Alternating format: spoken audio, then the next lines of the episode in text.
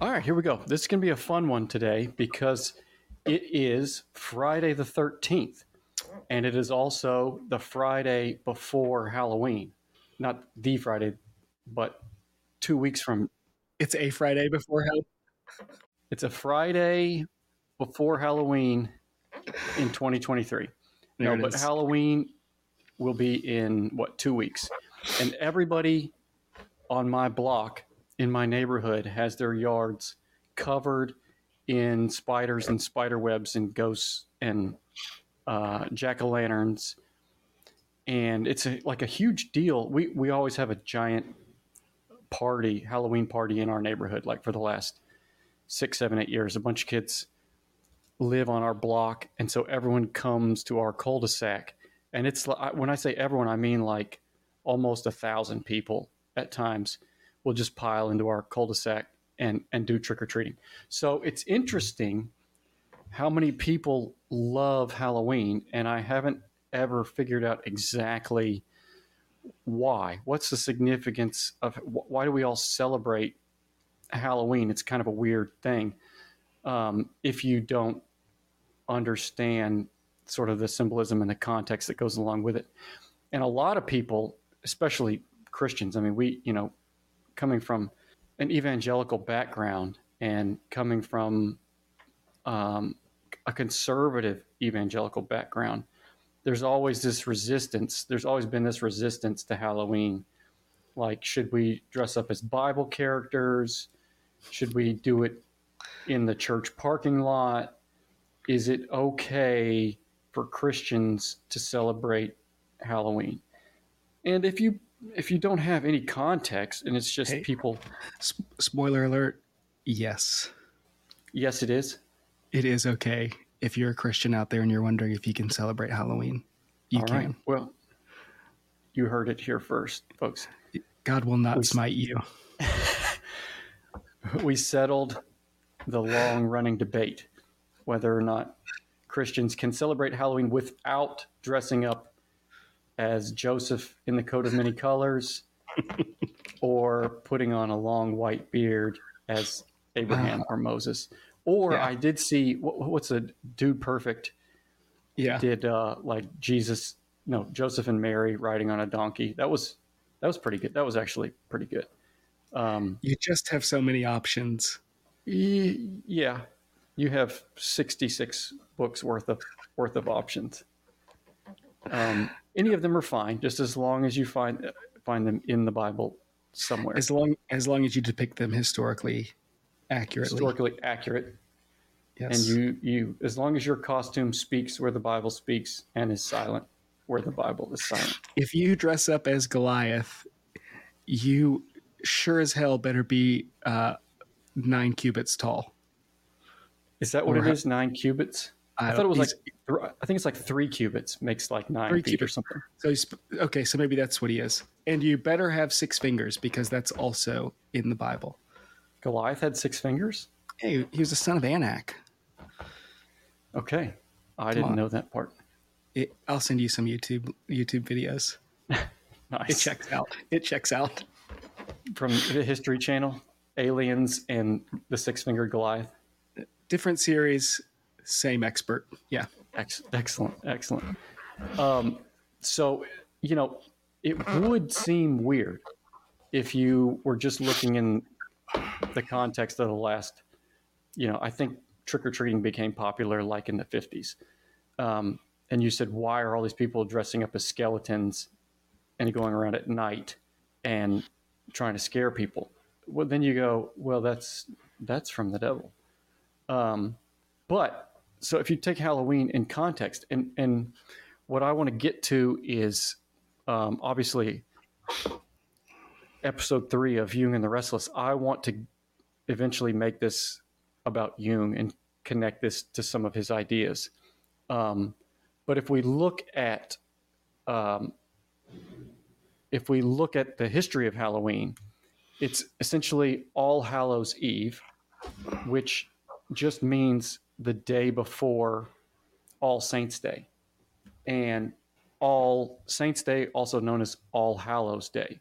So this was the day when, um, in the Middle Ages, when the medieval church would celebrate all the saints who had passed, all the saints who had come and gone, and they would remember their lives and they would remember their deaths, and they would celebrate the lives of the saints who had come before them. And there was a there's a pagan holiday of bringing in the harvest, obviously about this time, and the two sort of got mingled. Celebration of, of bringing in the harvest and, and All Saints Day, which was supposed to be, uh, which is November 1st, I think. So it's sort of considered like the end of the summer, the harvest, the beginning of winter. We celebrate All Saints Day. But the night before, we celebrate All Hallows Eve. So it's the eve before we celebrate the life and death of the saints. Now, why that's significant is that we're celebrating what we have deemed um, as sacred, as virtuous, as admirable, the things that we want to emulate. We're celebrating the saints and the parts of the saints, the lives of the saints, which were holy and devout. And those are the things that, as medieval Christians, they wanted to promote. Obviously, you celebrate something because you want to remember and you want your children to remember and your grandchildren to remember all of these different aspects of the saints which are which are worth celebrating. So, if you look at it from a psychological standpoint, what appears in my mind is this uh, the aspects of the personality where you have the persona, the things that we want to put forward in the world, and you have the shadow, the parts of ourselves that we want to hide from the world or repress. And so you're essentially, Halloween, you're essentially finding a moment before you celebrate uh, obviously what you want to promote and what you want to emulate. You're finding a moment to express or to connect with the parts of yourself, the parts of your culture, the parts of your tradition, or the parts of your canon, as as um, as Erich Neumann puts it, um, that you have have suppressed and and most of the time that's death. Most people don't want to think about death, so you're you're you're finding a moment to reflect on death. That's why you wear the skeletons. That's why you've got the graveyard theme. Um, that's why it's at night, and so you're bringing to light. You're finding a moment to bring to light the parts of your culture, the parts of your community uh, your ethos that have been that are there, but that haven't been acknowledged. And so you're bringing those into the light, and at the same time, uh, you're you're making it um, something that's fun.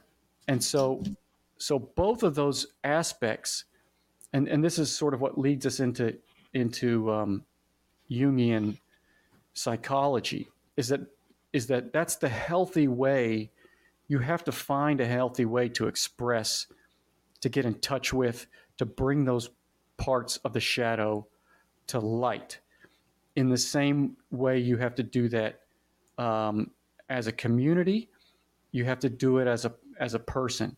And if you ignore those things and just suppress those parts of your culture, of your tradition, of your community, then they'll eventually come back to bite you. They'll eventually come back to haunt you. Would be the the right the right way of looking at it.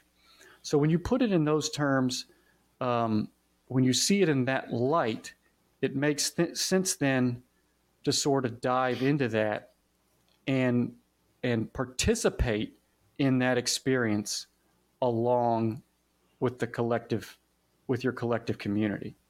Does that make sense?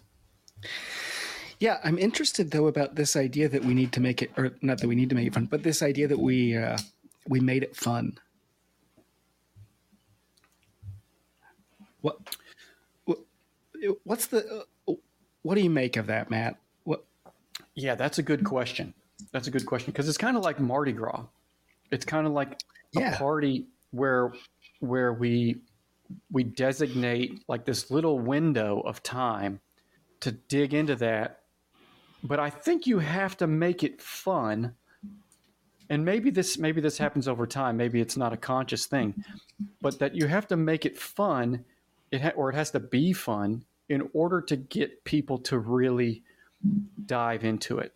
And you have to take the boundaries off of it so that the so that there's no discouragement, there's no social, there's no um, institutional, there's no conscious dis, uh, um, discouragement for people exploring that.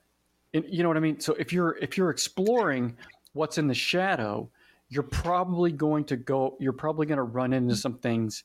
You're probably going to pull out some things that you that shouldn't be pulled out, right? If you if you're exploring the darkness, you're going to see some things that you maybe didn't want to see, or you're going to expose some things within you that you didn't want to expose. And if you have to be careful in that process, then you're not even going to bother. Like it's too it's too dangerous if there's a lot of consequences involved with exposing what you've subverted.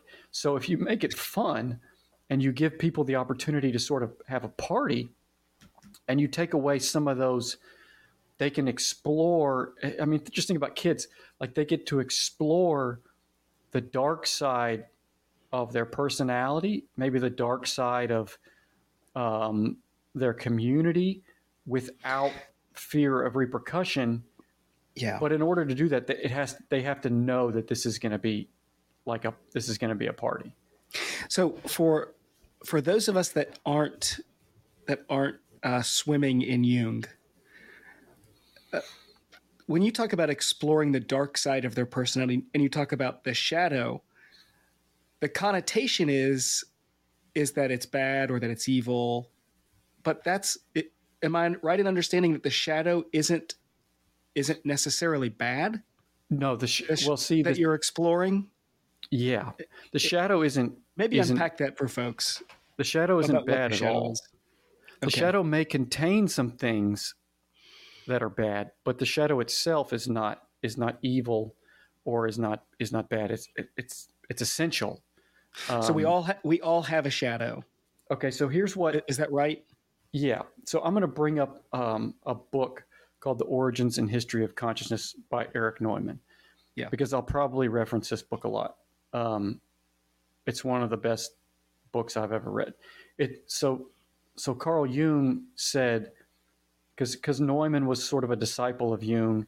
He wrote this at, toward the end of Jung's life, and and Carl Jung wrote the foreword and said that this book is the book that he wished he had written.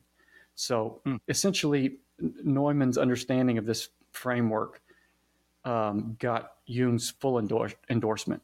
So, so Neumann says that you have authorities within the personality.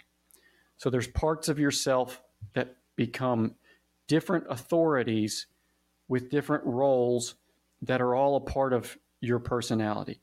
And he calls those authorities and he refers to them as as like people, like the hmm. they're like little people living inside of your psyche, inside of your personality. And so he he says number 1 one of the authorities is and this is not just Neumann. Uh, this is depth psychology, analytical psychology. Um, number one, it's the self. You've got the self, and and Jung says the self is is the part of you which doesn't change over time. So it's the the parts of you that are that are essentially you that aren't going to change. Um, Okay. Neumann says it's the self when he when they refer to the self. Basically, he says it's the totality of the psyche. So it's like the whole the whole you. Um, but the other person, the other authority, as Neumann calls it, would be the persona.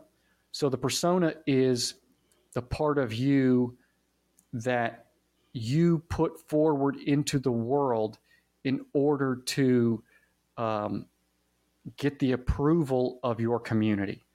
So, in order to fit into the group, in order to fit into the collective, whatever tribe or family or um, group you're a part of, you develop this persona um, as you know part of your personality that you express in order to make yourself a functioning part of the group.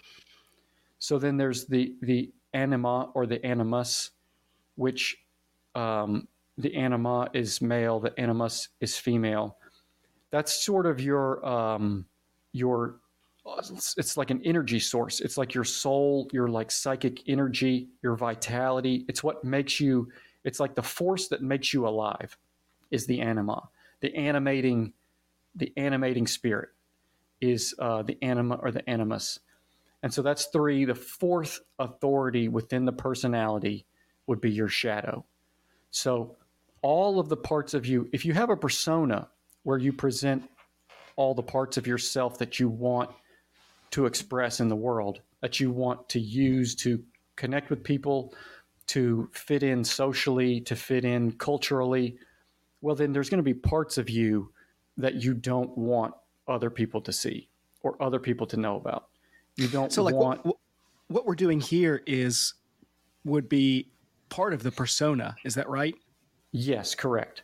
Yeah, yeah. So who I am, and it's basically, not, and it's not bad, right? It's just it's the way you're you're built.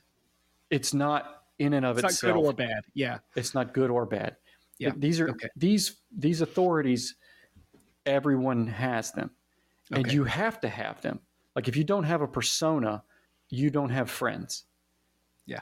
You know, you don't have you don't have colleagues. You don't. There's no system. There's no social system that you can fit into without a persona. your persona helps you're- orient yourself in the world. Yes. Yes. Yeah, It- and it helps- the different. it helps other Spheres. people orient you into their world. If you Yeah. don't have a persona, it's just chaos and they can't make they can't include you. You can't include someone that chaotic Okay, into into a group. Yeah. Because everyone has to fit themselves into a, a role, a space, an experience that the group has decided is the best way to engage.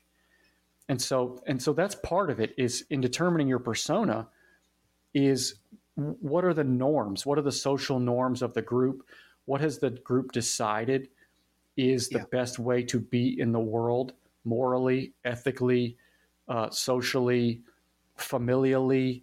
Like the group determines those norms, and then the self we we determine how we want to individually fit into that into those norms how we want to connect into those norms and most of that happens most of that happens in adolescence because your peers become the most important thing to you obviously you figure out how to fit into your family as a child and then when you become an adolescent you start developing your persona like Yeah. what about me do people like what about me draws other people to me allows me to fit in allows me to thrive and be a contributing member of my society and my culture. And all of that is just all of that is just the development of a persona. And so if there's things about us that we don't want to bring into the community, that we don't want to share with the community, that we don't want um, that are going to be detrimental to us contributing to the group, we we essentially repress those things, and we say, "I'm going to keep this inside, so to speak. I'm going to suppress this down within me because it's going to it's going to to be a detriment to my integration into the world around me." And all of those things that we suppress, all of those things that we um, pretend are not a part of us, we call that part of ourselves the shadow. And so if you have a persona, you have a shadow. That that's I mean that's why it's called the shadow is because it's just it's just the um, the side effect. It's just the side effect of your persona. In the same way, the sh- uh, you know a, a physical shadow is just the side effect of your of your body shape. The side effect of your persona is is your shadow. Um, so there could be things that are that are um, evil, for lack of a better word, that are that are um, wrong or bad in the shadow. But it also just could be things that are socially uh, awkward or socially unacceptable um, that we just don't want to include as a part of our of our personality. And so yeah, so like if, if, you're in if you're like we talked about being raised conservatively, right? And conservative evangelicalism, right? So so that's an that's an easy one. That's an easy example. But so in any environment where there is a clear or a even a rigid sense of what is acceptable and what isn't, you're going to have parts of yourself that you cannot bring into that into that community. Yes. Right. Yes. Um, that that community determines are are unacceptable, even if it's not necessarily even if it's not necessarily a, a bad thing. For whatever reason, the value system of that community, the collective value system, is going to say, no, that's got to stay out. Yes and and so that that that unless unless you're willing to bring it in into that community and make the community deal with it, that's just by de facto going to become part of your shadow. Yes. Yeah. And so yeah, yeah so you're right because and, and that's the other part of this is that the persona and the shadow are to a large extent culturally determined. So you know, different religions, different cultures, different societies, different communities have a different way yep. of creating a persona for each individual, or at least at least creating the mold for the individual to fit into in order to develop their persona into that form and also then to have the rem- i mean you can think of the shadow as like the remainder. It's like the the part of you that doesn't you know when when you put the cookie cutter onto the dough yeah. you you have the cookie within within the shape of the cookie cutter and then the remainder outside of the dough is just the imprint of what's not the persona. And so yes different groups will have different expectations and you can't be a healthy let's just say let's just say let's go back to adolescence. You can't be a healthy adolescent if you don't learn how to fit into the community. Like it's yeah. it's a it's a rite of passage. Like you can't become an adult if you don't develop your persona during adolescence or you don't p- develop the persona correctly. And that that's part of i mean the community is looking for people the community is looking for individuals who, number one, can figure out what the norms are, because that's first, right? You got to be able to see and understand what the norms are, what's good and evil. You have to be able to distinguish yep. that. Yep. And then you have to have the capacity to, um, you know, live by those virtues self control or self restraint or motivation, what, whether it's doing things or not doing things, um, the community is looking for people who are who are intelligent enough to determine those norms and then who are regulated enough to live according to those norms so that there's not chaos and so that so that individuals can trust each other within within the community. So that leads us into the shadow and what's in the shadow and is it um, is it a, is it always a dark force? Is it always a force for evil that what what we have in the shadow? Um, should we be looking at it? Should we be diving into it? Should we be in touch with the shadow? Or should we focus all of our energy should only things that are holy and pure and socially acceptable should we only aim our attention at those things? Well, clearly there is some value. Halloween wouldn't exist if there wasn't some value in us at least for at least for a designated time and space to dive in, to look into those things, to look at death in the face, because death is almost always a part of the shadow of any individual or group. Yeah. It's it's the part of life that we don't want to look at. Our our frailty is the part of our whole self that we don't want to see. If you and if we don't if if there's a part of us that we don't want to see or don't want to look at, that by definition, that's a part of our shadow. So death is obviously a part of that. And Man. and sorry, Matt. No, go ahead. I, I, so I just I heard this uh, great story by uh, earlier today, talking with talking with um, uh, the the the dean of the School of Theology, who's who's teaching a course on death, death and dying, and mm-hmm. he was telling the story about um, this professor who was giving giving some students a tour or something of campus back in the day, and for a lot of our universities, they're they have religious origins. So, like the oldest building on campus is the chapel, or some, you know, something like that, you know. Right. And and so he walks. He's walking across the university with students, and he says, "Yeah, there's the chapel. Um, that this was the original building on campus, and uh, this used to be the center of campus, and the chapel now is on the outside, like on the outskirts of campus, and." Um, and somebody said, "Well, what's at the center of campus now?" And he said, "Well, the hospital." And he said, "Because we used to fear God, and now what we fear is really just death." Hmm.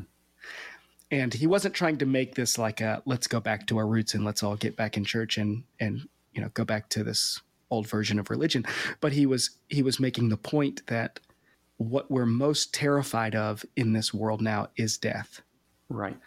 And the notion that the hospital would represent that, uh, that we we make death as clinical and as uh, as impersonal as possible when we do have to deal with it. Mm-hmm. Right. Yeah. So, uh, so so that nobody's in the hospital like when you're in the people that are dying in the hospital are not having conversations about what's happening.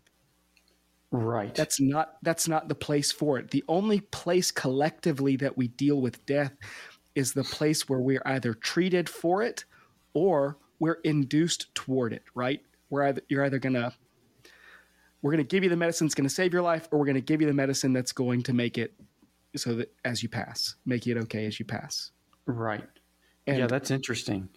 And but other than that, we don't deal with death at all for the for most of us. Yeah. The hospital is not even equipped to deal with the death as an archetype, as a, as a as a psychological experience, as an experience, the lived experience of. Wow, like that sounds weird, but the lived experience of death, right? Yes, a lived experience of dying. Of dying. Thank you. That's better. Yeah, which is wild. It's like it's so repressed that we can't even include death as a possibility for people in the hospital. That like that's how yes. that's how repressed it is that we can't. Well, and, and, yeah, and, and part of it is that uh, is that be, we we actually don't want we really don't want our medical professionals thinking about it. Yeah. Like they're they're trained to be able to lock it down and to not engage in that conversation or in that experience. Um, yeah. Um, because but you think it's because we don't want the patients. That might be a reflection of the fact that that we don't want our patients thinking about it. Yeah, that that's exactly right. Yeah. What we want them to do is to focus on on treatment, on procedure, mm-hmm. right on, on on on the function of providing care to the human body that will keep you alive. Yeah, that will save you from death. Right, the, the science uh, of it. And when we want to have those those more difficult conversations, we bring in the chaplain. Yeah, we, but most of the time we don't even bring in the chaplain. Right. You know but we, we've got a. It's like we've got somebody designated that we channel all of. The, we channel that into almost like a sacrificial lamb, right? It, Yes. As the chaplain, Yes. so that the rest of us don't have to deal with it. we put all of that on yeah we we we put all of that onto the chaplain on the chaplain. So Yeah, I, I thought but- I thought that was that, that that story came to mind when you're talking about this this fear of death, um, and and I think uh, maybe this is maybe there's a secularization argument here, Matt, that that death isn't isn't uh, by default it, it connected with religion anymore. Yeah well right? So so like you're not um whereas go back to go back to the middle ages and you, you can't you can't deal with death at all without dealing with the idea of a soul right and the idea of what happens next which is why we have all hallows day and all hallows eve. But now when we talk about death we don't necessarily have to there there isn't an automatic connection with any kind of religious function or spiritual identity, right? right.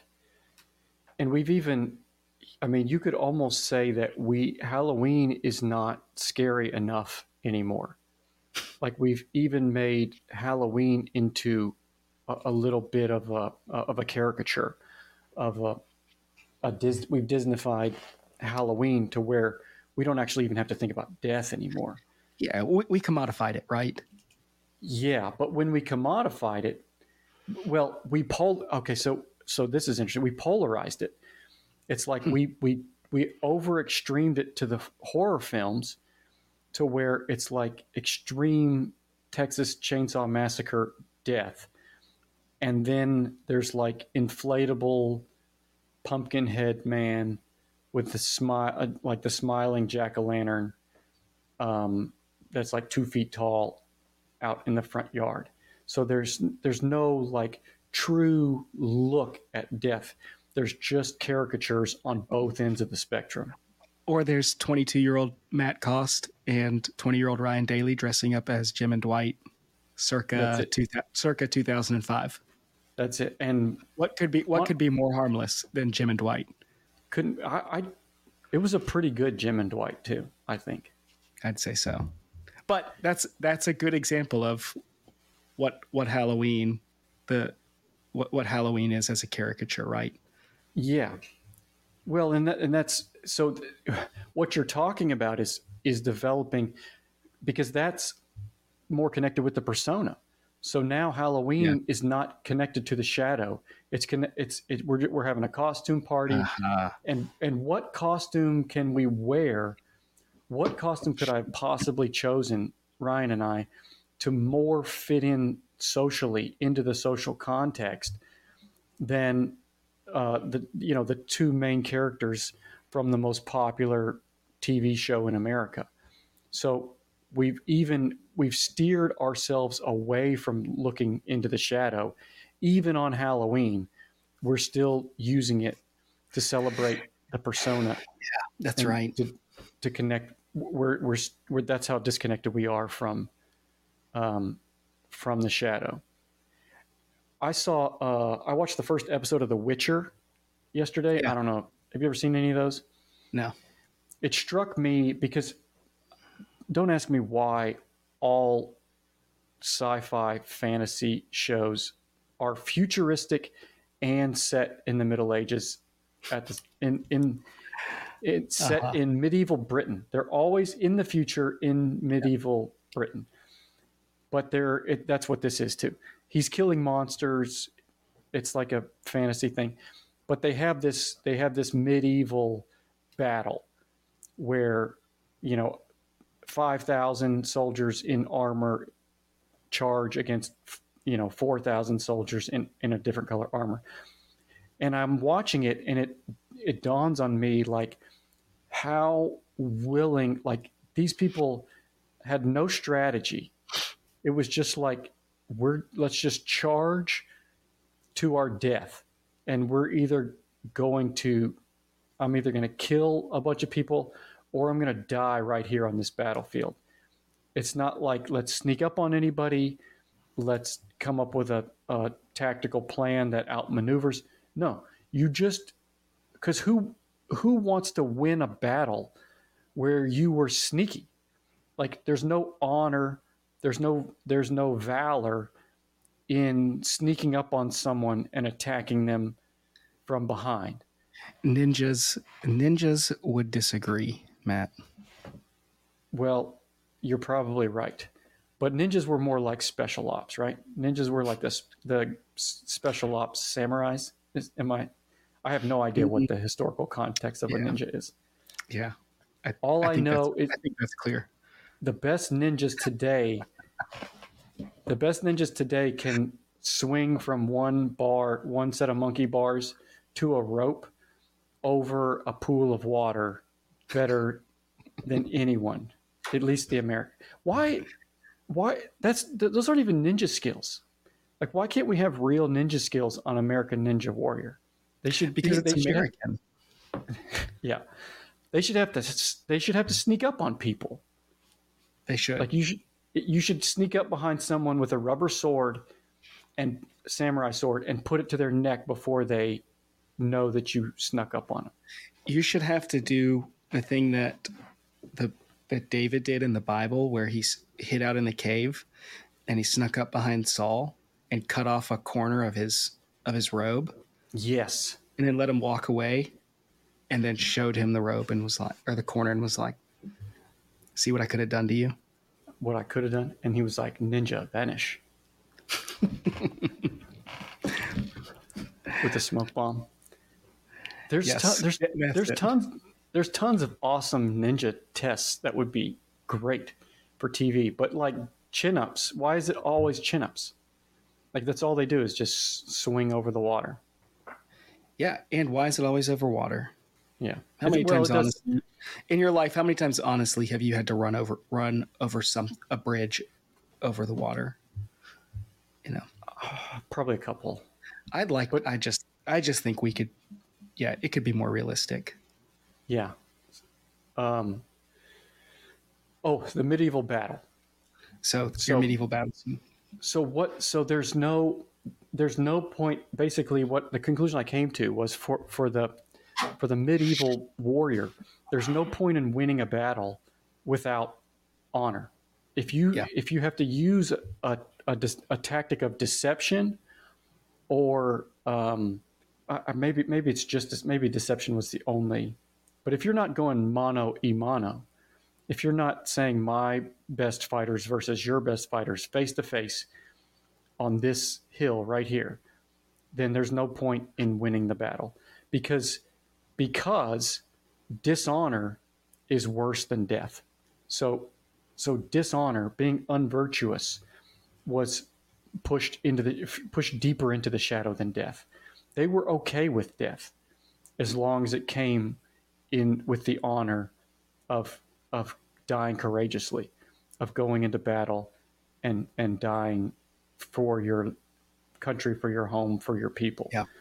So we have shifted that to where you know death is like the deepest part of our shadow. But violence is also that that's an easy one to look at. Violence as a part of the shadow because we need we have to have some level of aggression in our personality in order to move through the world. There has to be some Yeah. level of willingness to engage in conflict, to channel aggression and uh, force, whether it's it, it's it's very rarely physical, but the physical part of it is always sort of looming. Like if I walk down the street and throw a rock at another man, odds are it's going to get physical. Like, but I have to have, I have to at least be in touch with that part of me that would be willing to become physically aggressive if someone were to uh, assault my children, if someone were to threaten Yeah. my children. Like, Yeah. I don't, I, I don't want physical aggression or physical violence to be a part of my personality. Like I don't obviously I don't want to be known for being physically violent. So I so my physical aggression and violence is a part of my shadow. Like I, I'm you know we're we're animals and at times humans can be savages. That's a part of being human. But I I have to be able to be in touch with it on some level because at some point it may become necessary to integrate that part of me into who I, who I am in the world. If it comes to that, yeah, Matt, this is there's there's like any, there's enneagram stuff all over this, man. Yeah, no doubt. I, you know, when you're talking about sense of aggression and a willingness mm-hmm. to to like engage in that, um, it, when you think about your is, isn't it the the gut triad, the eight nine one, yeah, that that's core emotion is anger. Right. Is, or am I making that up? Right. No, that, that sounds eights, right. That eights turn their anger outward to the world. Ones turn their mm-hmm. anger inward toward themselves, and nines don't turn their anger anywhere. Right. Right. It's just and, yeah, it's repressed. Yeah, yeah, and and that's that's the word, right? Is repressed, and I think for I, I'm I'm going to take kind of a just a quick left turn. I think for for enneagram stuff, um, for those in the gut triad, getting in touch with that anger is part of getting in touch with the shadow. Mm-hmm. Um, and you you may look at like an eight because uh, that's that would be so stereotypical, right? Because typically we eights are hyper competitive, and you take it to ten, they're like they're willing to take it to eleven, right? They're going to die on that hill, right? Um, so you wouldn't think that an eight would have a difficult time getting in touch with their anger, but but it's it's getting in touch with what's behind the anger for the eights because they're projecting it out into the world. Yeah to defend something inside of themselves. Yes. Or to protect themselves from something. And that's the shadow for them. Yes. Right? Something Where, something unconscious is fueling that anger. Yes. And that's the shadow. Whatever yes. is back there that they're not wanting to let you into, right? Yes. Um, and you could go I mean you could go for for all the numbers, but eight's a good example. Um, within the gut triad. So for nines, nines, the anger is the shadow, I think. Mm-hmm. That you spend your whole life trying to not be angry or convincing yourself that you don't know what that is. Yes. Like I remember, all right, I, I remember this. I remember uh, this was like seven or eight years ago, and I was talking to my therapist, and and I, I think I had just gone through like a breakup or something, and I was like, yeah, you know, just just made me feel a certain kind of way. And she was like, yeah, yeah, like like what? And I was like, ah, it's hard to say. I was just like, like, like so mad and like I don't know, just a certain kind of way. I was really frustrated. She was like, yeah, yeah, a certain kind of way. And I was like, yeah, it's hard to put into words. And she's like, well, try. And I was like, I was like, it, I, I just like got really upset. And I don't know, I got defensive. And she was like, there's, there is a word for that. and she's it's right on the tip of my tongue. Yeah. She was like, it's, it's called anger. and I was like, no, no, no, no, I wasn't mad. I, I was, and I could like see myself backtracking. And I was like, I, I think, yeah, actually, I think I was angry. And she was like, yeah, there's there's a word for it. yeah. Well, but but that's the, that's what you have to like get in touch with is that sense of fight, you know, that that that anger. And I guess for ones, um, uh, for ones, it's directed that credit that anger is directed as criticism toward themselves, a try to perfect themselves. Yeah. Well, um, and the, the anger comes from the fact that they have a shadow. That, that's exactly right. They're very much aware of their shadow and they're angry that it's in there and that they can't get rid of it. That there's some, yes. they feel some sense of darkness that they can't control or repress, and it and it makes them angry. Right. And and anger is a good one to look at in the shadow because here's the thing is that if you don't and this is the, the scary thing about the shadow if you don't connect with it if you don't investigate it if you don't get in touch with it if you repress it and try to pretend like it's not there it will hijack your personality it will it will yeah. either explode or it will leak out and it will start to control you because it's because you've buried it in the unconscious because you're not aware that you are angry, angry or you're, you're not willing to admit that you're angry you have no way to regulate that anger. You have no way to integrate that anger if you're in denial about your anger. How, can you integrate something that you're not willing to acknowledge exists? Uh, right exactly. Right. That's exactly it.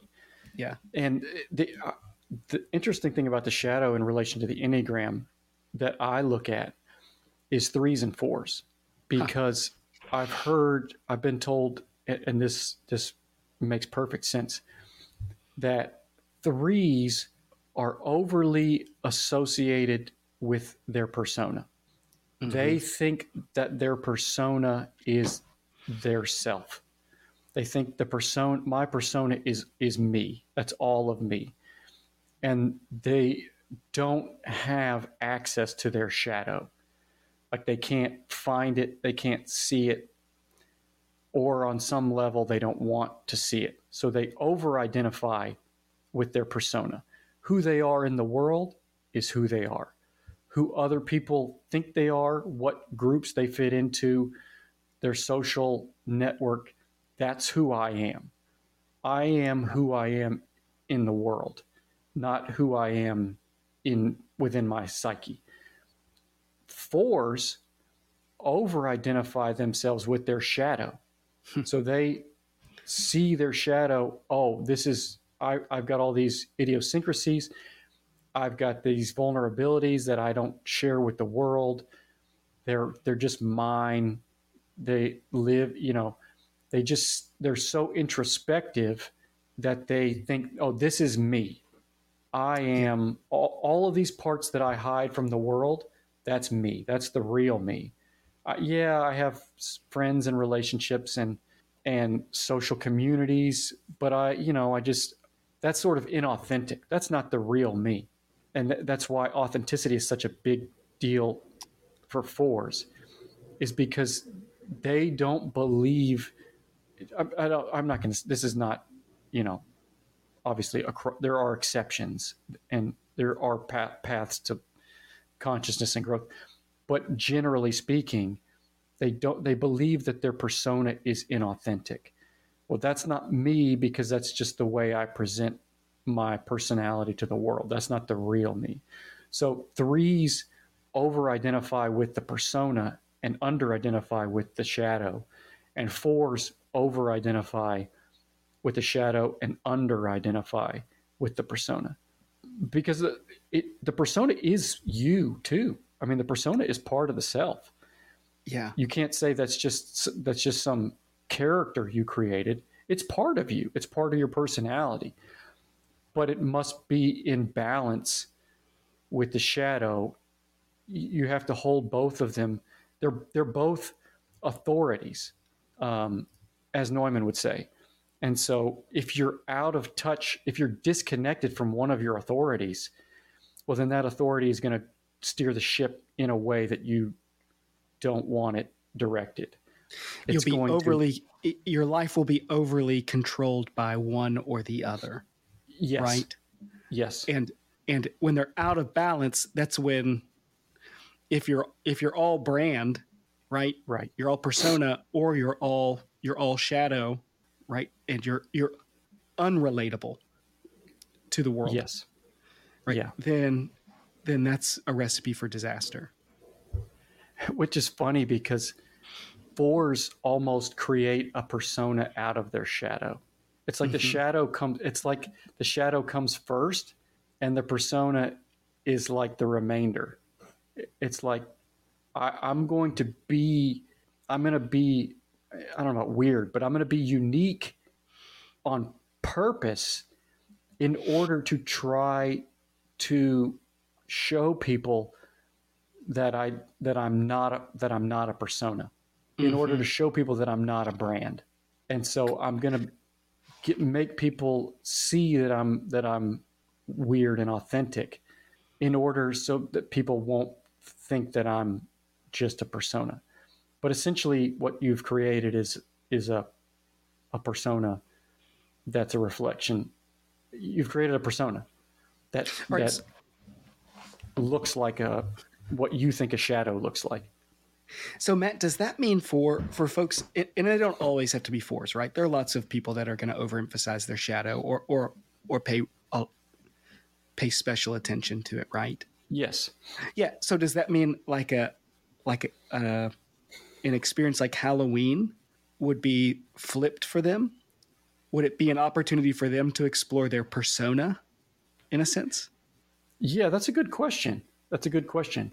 Or like, maybe it's just let me dress up in like the most brand appropriate costume possible for this yeah. one night or this one 24 hour hall pass. Yeah.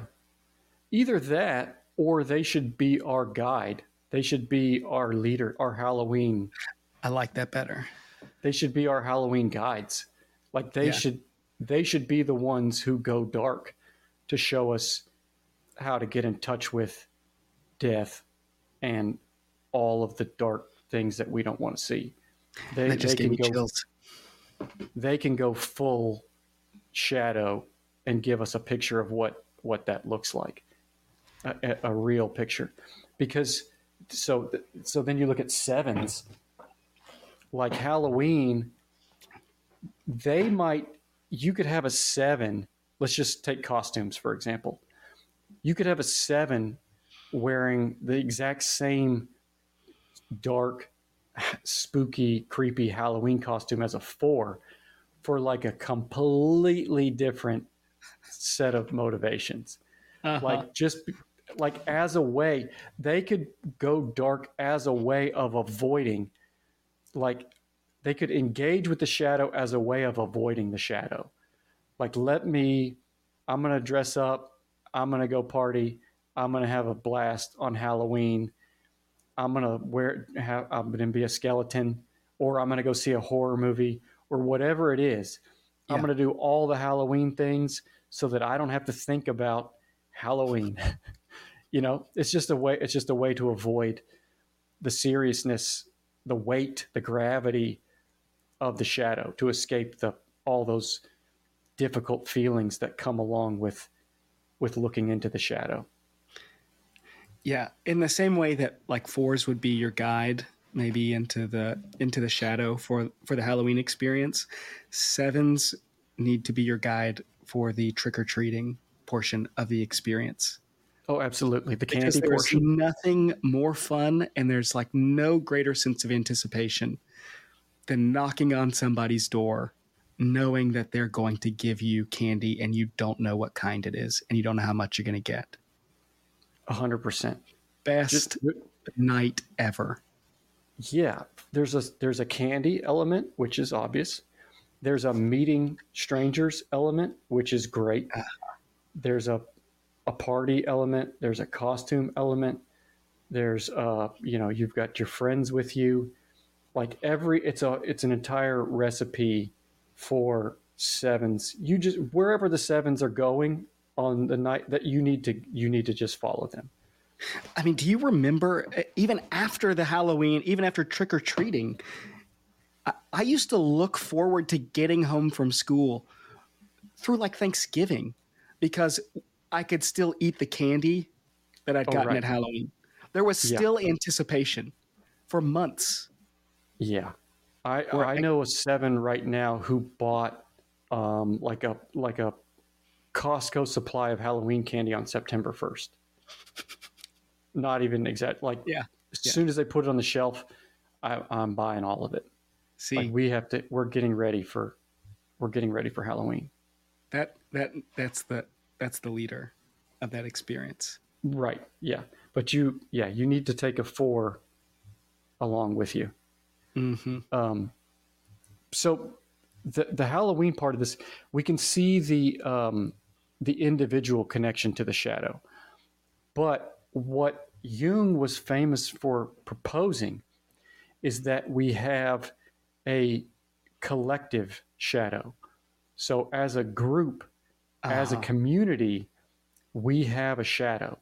There's a there's a there's a collective unconscious meaning the, the parts of us that we inherit, the parts of our psyche, the parts of our psychology that, that have been passed down to us from previous generations, going back, you know, to the beginnings of humanity, the beginnings of civilization, all of those parts, which which would include, um, you know, language, mythology, religion, and also um, really just the paradigm through which we see the world is a part of our collective unconscious, meaning we're not aware that it's there when we come into the world.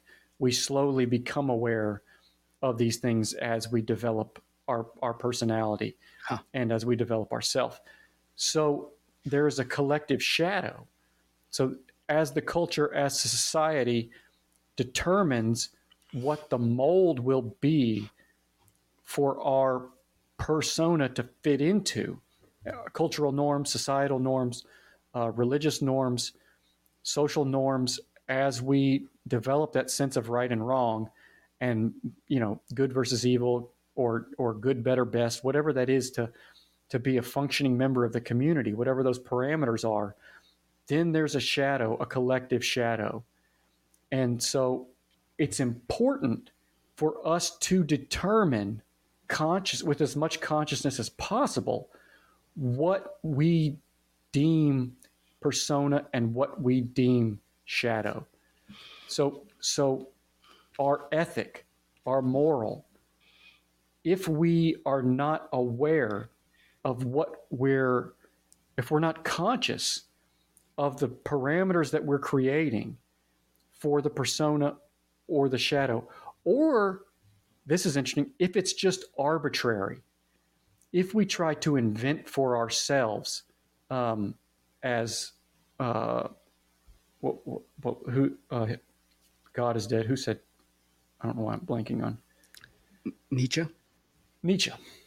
If we try to invent for ourselves, as Nietzsche would prescribe, a moral, a higher man, a higher self, a moral system, a moral framework and we say, okay, this, we've sort of arbitrarily decided that this is the way to be in the world. This is the persona we should develop, and this is the shadow.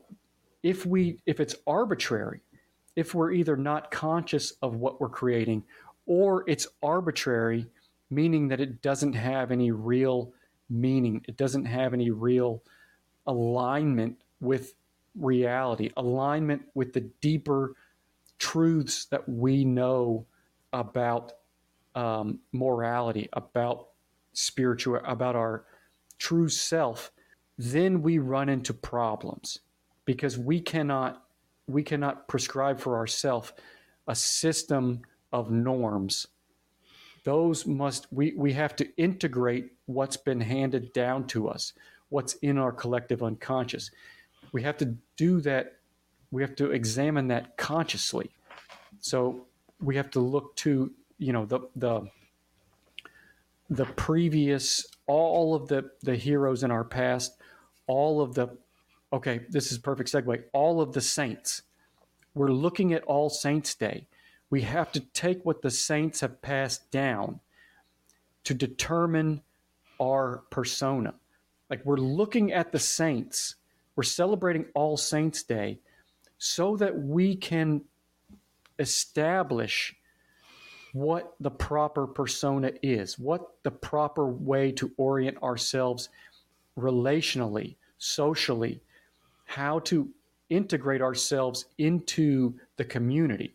Where we have to look at the saints, we have to celebrate the saints, we have to establish rituals and patterns of being that emulate the saints because we've determined that they're saints because they have the, the their story aligns with our collective unconscious, with the patterns in our collective unconscious.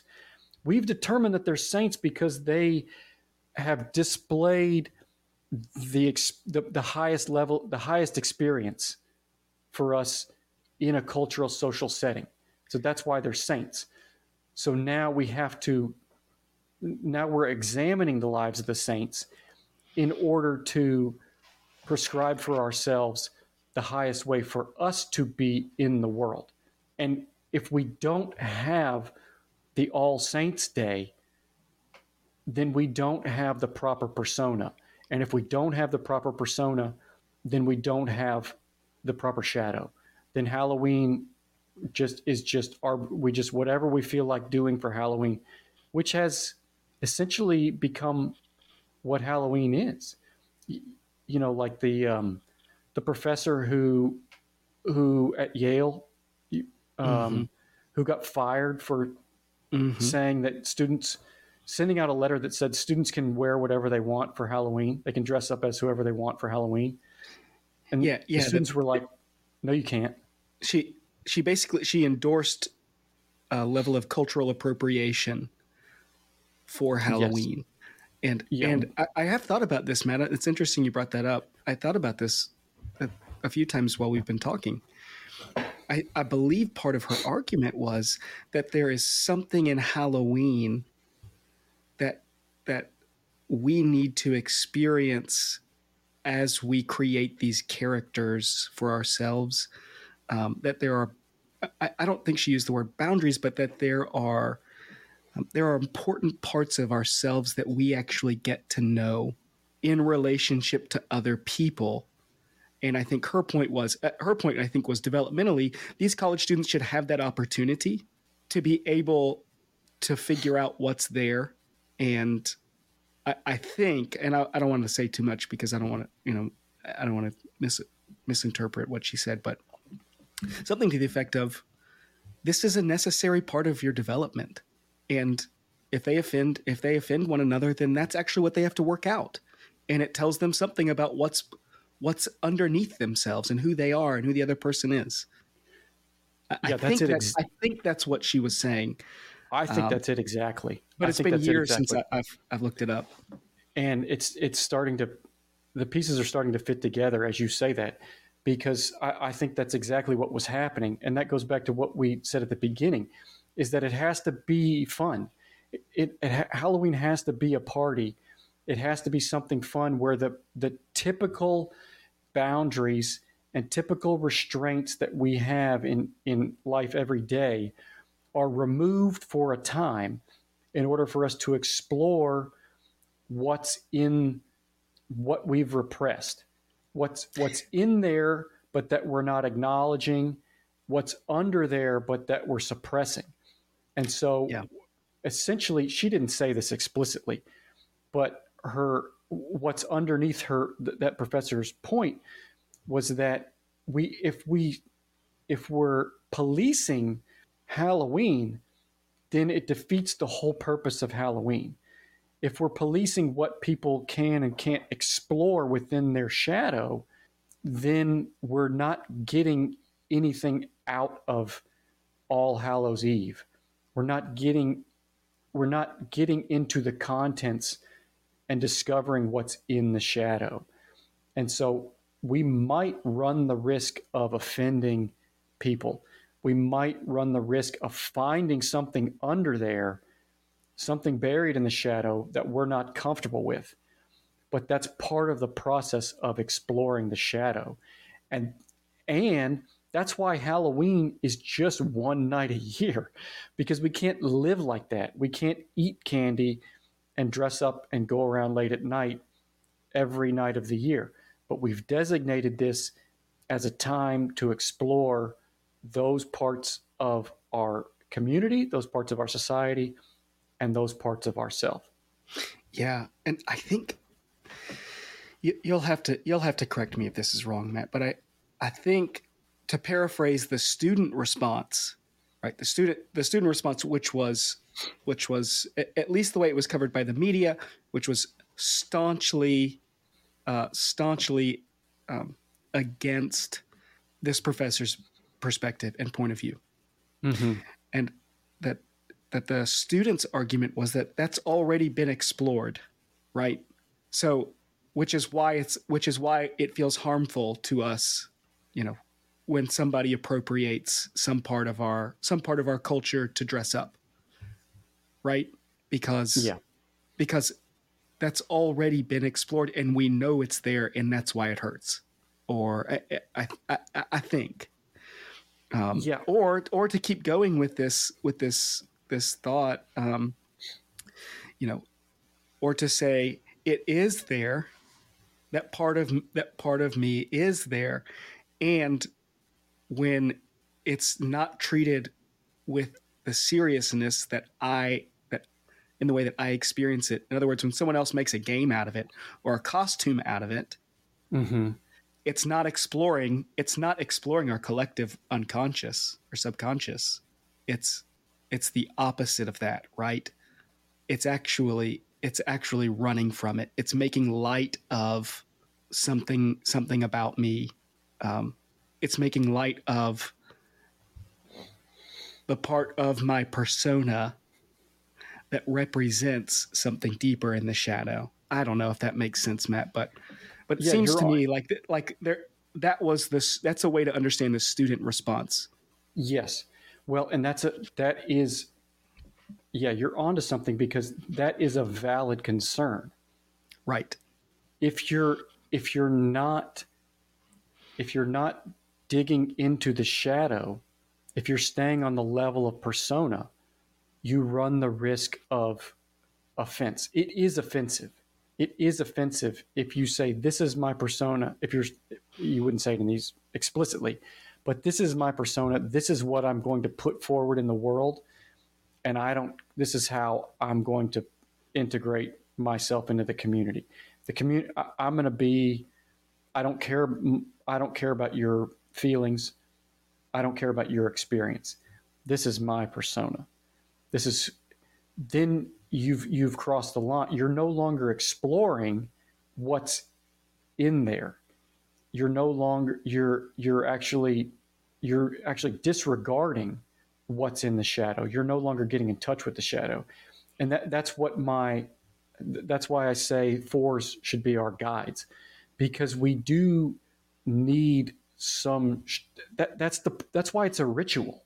That's why halloween is a ritual because there's a pattern or there should be a pattern for exploring the shadow like we should as a community and that's part of uh, why our society and our communities have disintegrated to the level that they have is because we don't have the patterns and we don't have the rituals that's what rituals are there for is Yep. for us to like it's like medicine men like taking us into the path taking us down the path. The ritual takes us down the proper path in order to get what we need, in order to uh, find the hidden fountain, in order to find the tre- the buried treasure. Like it's not just a game; it is a ritual that has been passed down for for hundreds, if not thousands, of years. But it must be it must be followed ritualistic. That's the whole point is that we follow it ritualistically in order to gain from it as a collect as a community and as individuals. But if we're Yep. all if we're all disintegrated and just saying, well, this is what Halloween is to me, this is what you know, this is what Halloween is to you. It, there's no there's no unifying there's no canon is what is what Neumann would say. We have no unifying canon.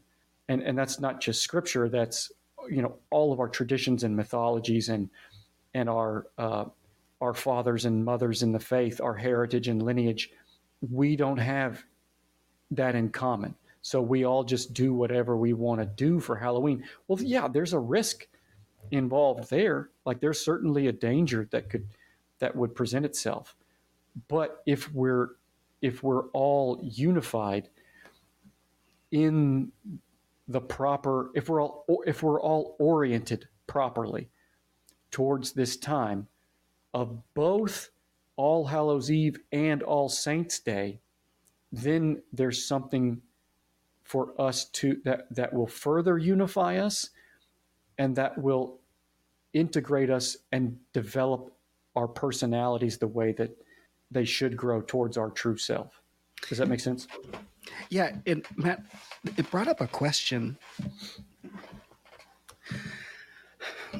So so let me walk you through this um, going going back to going back to halloween in yale.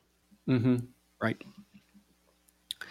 So, uh, one of the uh, again, I'm, I'm trying to go back, and I, this was this was this is like such a sensitive issue, so I'm trying to make sure I don't I don't screw this up. But I believe for the the students with the concern about, about cultural appropriation, um, it, when we put that into the context of of the shadow and the persona, um, I could see how that would actually be even more difficult, even more hurtful for on the student's part especially if if you feel like the the system that you're a part of wasn't made for your persona in mm-hmm. other words it was made for somebody else's persona or was formed that the it was formed by somebody for for um, you know, we, we use, you know, you can use like white space, right? Or straight space, or you fill, fill in the blank. But it mm-hmm. was formed for some other person than me. So I've had to cultivate a persona to code switch. I've had to cultivate a persona to survive in the world that somebody else created for somebody like them. Yes. It, it, it, right. And and yeah. so so my question then is is like is it possible to repress the persona? Because what I mean is like, is it possible to be so unaware of the person that you are as you're putting yourself out into the world? Because you're in, because the system was made for someone like you and your persona, you know, like for your someone in your social location, for you to, for you to actually be I don't, I don't know, repressing that? Yeah. Well, it, Neumann that makes addresses, sense. Yes. And Neumann addresses this and it's it's it's a serious problem and it's it's a difficult one. Um, but he addresses this way all the way back in you know 1940 when he wrote the book. And he calls the, the stage of society that we're in recollectivization and I, I don't know if, if this is a popular way of describing it, but essentially mm-hmm. that our communities, our communities, are individual sort of homogenous communities that have that were passed down from generation to generation to generation to generation, have all dissolved, and so now there's just sort of these atomized individuals. There's just a large group of individuals. And then we have tried to recollectivize all of these individuals with different cultural, religious, mm-hmm. psychological heritages, and it doesn't. It, it's arbitrary. Our recollectivization is arbitrary. If we, because we're disconnected from the collective unconscious, the collective unconscious had been passed down to us for tens, if not hundreds of thousands of years. And then we just, in the, the modern man, just drew a line in the sand and said that none of that applies to me anymore as a as a modern materialist. I don't need any of those myths. I don't need any of those rituals. I don't need that lineage. I decide for myself how I'm going to recollectivize, how I'm going to fit into the larger framework. So you've got a real you've got a real conflict and and it's it's not just among a couple of different groups. It's among every group. And almost it's almost at the level of individual where every individual is almost in conflict with every other individual because we're atomized because we're not a part of uh, of I mean we have families still, sort of. I mean, not not anything like we used to have, um, but those really are just reflective. They're, just for the purpose of small children. But we don't we hmm. don't have the the the true um, organic collectivization, the true organic unity that is the collective unconscious. And and I wrote this quote down that this our conversation has led us perfectly into what how Neumann ends his thoughts. Um, he says, "The growth of conscience, meaning the formation of the superego by adaptation to the values of the collective." So essentially, we develop our our conscience tells us to do things according to the values of our group or not do things that adhere to the values of our group. So our group determines its values, we receive those values, and our conscience tells us whether or not we're we're fitting into those, we're living according to those values. The values of the collective, of the old men, meaning the patriarchs of our of our systems of of our paradigms, basically. The growth of conscience stops at the point where the collapse of the cultural canon deprives this collective tribunal of its transpersonal basis. So, our con- the, the growth of our conscience stops where the collapse of our cultural canon deprives the collective tribunal of its transpersonal basis. So, it, the collective, the cultural canon is just what what you feel, whatever you feel is for you, and whatever I feel is from. It's not transpersonal. It's all just individual. I I relate to this. I identify with this. You don't identify with this. That's cool. I do. You identify in some other way with some other canon, and none of it is transpersonal. It's all just as it as my it relates to my experience. So our conscience stops growing once we no long once we can no longer once we no longer have a unifying canon, cultural canon, our conscience stops growing. Conscience then becomes a Jewish, capitalist, or socialist invention, meaning it's just a religious construct. Our conscience is just a construct. It's either determined by our the, the free market by the free market by by capitalism or socialism or um, Judaism or whatever religion we choose to to adhere to. This is where this is where it gets good. This is his last sentence. But the mm-hmm. voice, in quotes, that inward orientation which makes known the utterances of the self will never speak in a disintegrated personality, in a bankrupt consciousness, and in a fragmented psychic system. The voice, that inward orientation which makes known the utterances of the self, will never speak in a disintegrated personality, in a bankrupt consciousness, and in a fragmented psychic system. So if we ha- if our personality is disintegrated, if we're not in touch with the shadow, if we're overly identified with our ego, our individualized, atomized ego, and we have no connection, we have no unity with the collective, the cultural canon, our conscience stops growing and all of our restraints, the parameters for the development of our persona become arbitrary. It's just an invention. We're just, we develop a persona based on who our parents are, who we want to be friends with.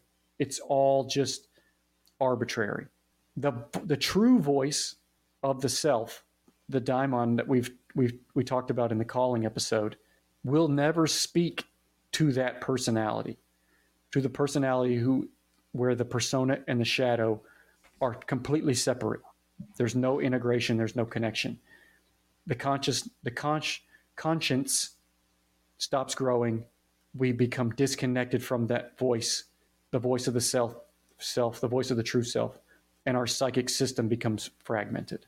So all of that in a long-winded way to answer your question about people who don't feel like the rituals fit into their paradigm, who don't feel like the rituals represent their experiences, who don't feel like the discovery of the shadow, that process aligns with their experience or their identity.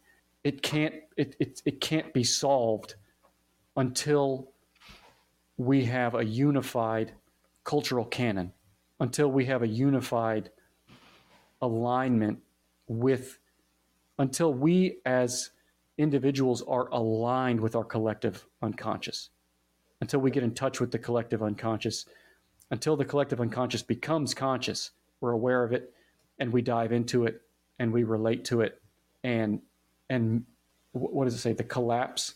Until we until it becomes transpersonal until that collective unconscious becomes transpersonal where we all of us together fit ourselves into those parameters, into that boundary, into that that path and that paradigm. Pattern is the best word to describe it. Fit ourselves, align ourselves with that pattern. So are there different hey, and this might be this might be for another day, but mm-hmm. Is there only one collective unconscious? Unconscious? Unconscious? Or are there different, I don't know, categories of collective unconscious? Like eh, eh, because what I'm what I'm understanding, what I'm imagining is it's just this like ethereal thing that's out there, formless and shapeless, um, that that's informing all of us. But but I, I'm trying to find a way to wrap my head around it. Yeah, I would say and, the the best the the way I wrap my head around it is in the same I relate it to genetics. So so there's not you know our genes are what we inherit physically materially from you know who, who knows how far back we, we can trace our genes back as far as we want the collective unconscious is like the genetic material of our psyche it's like the dna the code of our psychic development in the same way that the DNA develops our, you know, brown hair, blonde hair, blue eyes, brown eyes, tall, short. That collective unconscious, those that genetic material is like our is like our collective unconscious. It, it's like a psychological genetic material. It's it's the myths, it's the paradigm with which we see myth which with, with which we experience the world religiously, psychologically, uh, relationally. And so, in the same way, genes are different for each of us. And, you know, if we go back, genetic, each community has a unifying set of genetic code. I think that each community would have a unifying collective unconscious, which might, which would probably align with the collective unconscious for yeah. for most other groups. I mean, for the most part, but it would have some differentiating features. But Neumann's point is that we've every group has lost its collective unconscious. And now we're no longer it's no longer collective unconscious it's atomized. Where every group, because every group has been disconnected from its own collective unconscious, its own psychic, genetic material contents. Now that we're all just egos. We're all just personas operating under arbitrary boundaries, and we're all just squabbling over whose whose fence goes on which side of the yard. Because it's all there's no pattern there's no codes it's just arbitrary. Every every every issue has become arbitrary. Where um, we focus on we're, we're we're like we're obsessing over where the fence goes instead of actually talking about the land that the fence is is you know, dividing. Yes, because we threw away the maps. Yeah, yeah, We have no Man, that's- idea. that's wild. Yeah. You and I talk about this as if it's like a, because we talk about this, we talk about it as if it's normal, and it is normal. But what we're saying is wild. Yeah, it's it, It's extraordinary. It's really, it's really scary. hon- Honestly, Yeah. Um, that's that's maybe a good a good line to end our Halloween episode on. absolutely. It's Friday it's the honest, thirteenth. It's honestly really scary. It's honestly really scary. Yeah. Well, this was a fun one. We could go into we could go into a lot of these. We could go down a lot of these um, rabbit trails, and and hopefully we will. I, I, but just the idea of the collective unconscious is uh, is worth exploring for in a full episode. Um, but I know you mentioned you want to you want to talk about calling in terms of pick back up with calling in terms of the enneagram Yeah. which would be fun, which which I think would be would be interesting. So Yeah, we can we can keep going for, with whatever direction we want to. may, maybe next week next week we'll get back to everybody loves the enneagram anyway, including me. So I know. You got to give the people what they want. we this would be Jung and the enneagram, it, but it doesn't have the same ring to it. It's not as catchy. Yeah, yeah. It's All it right. doesn't do well for a persona. No, it doesn't. It doesn't. But Jung and the Restless, it. get some mileage out of that. That fits us into a cultural context. Oh yeah. All right, man. All right, dude. See you This next is- time. This was awesome Absolutely. and terrifying.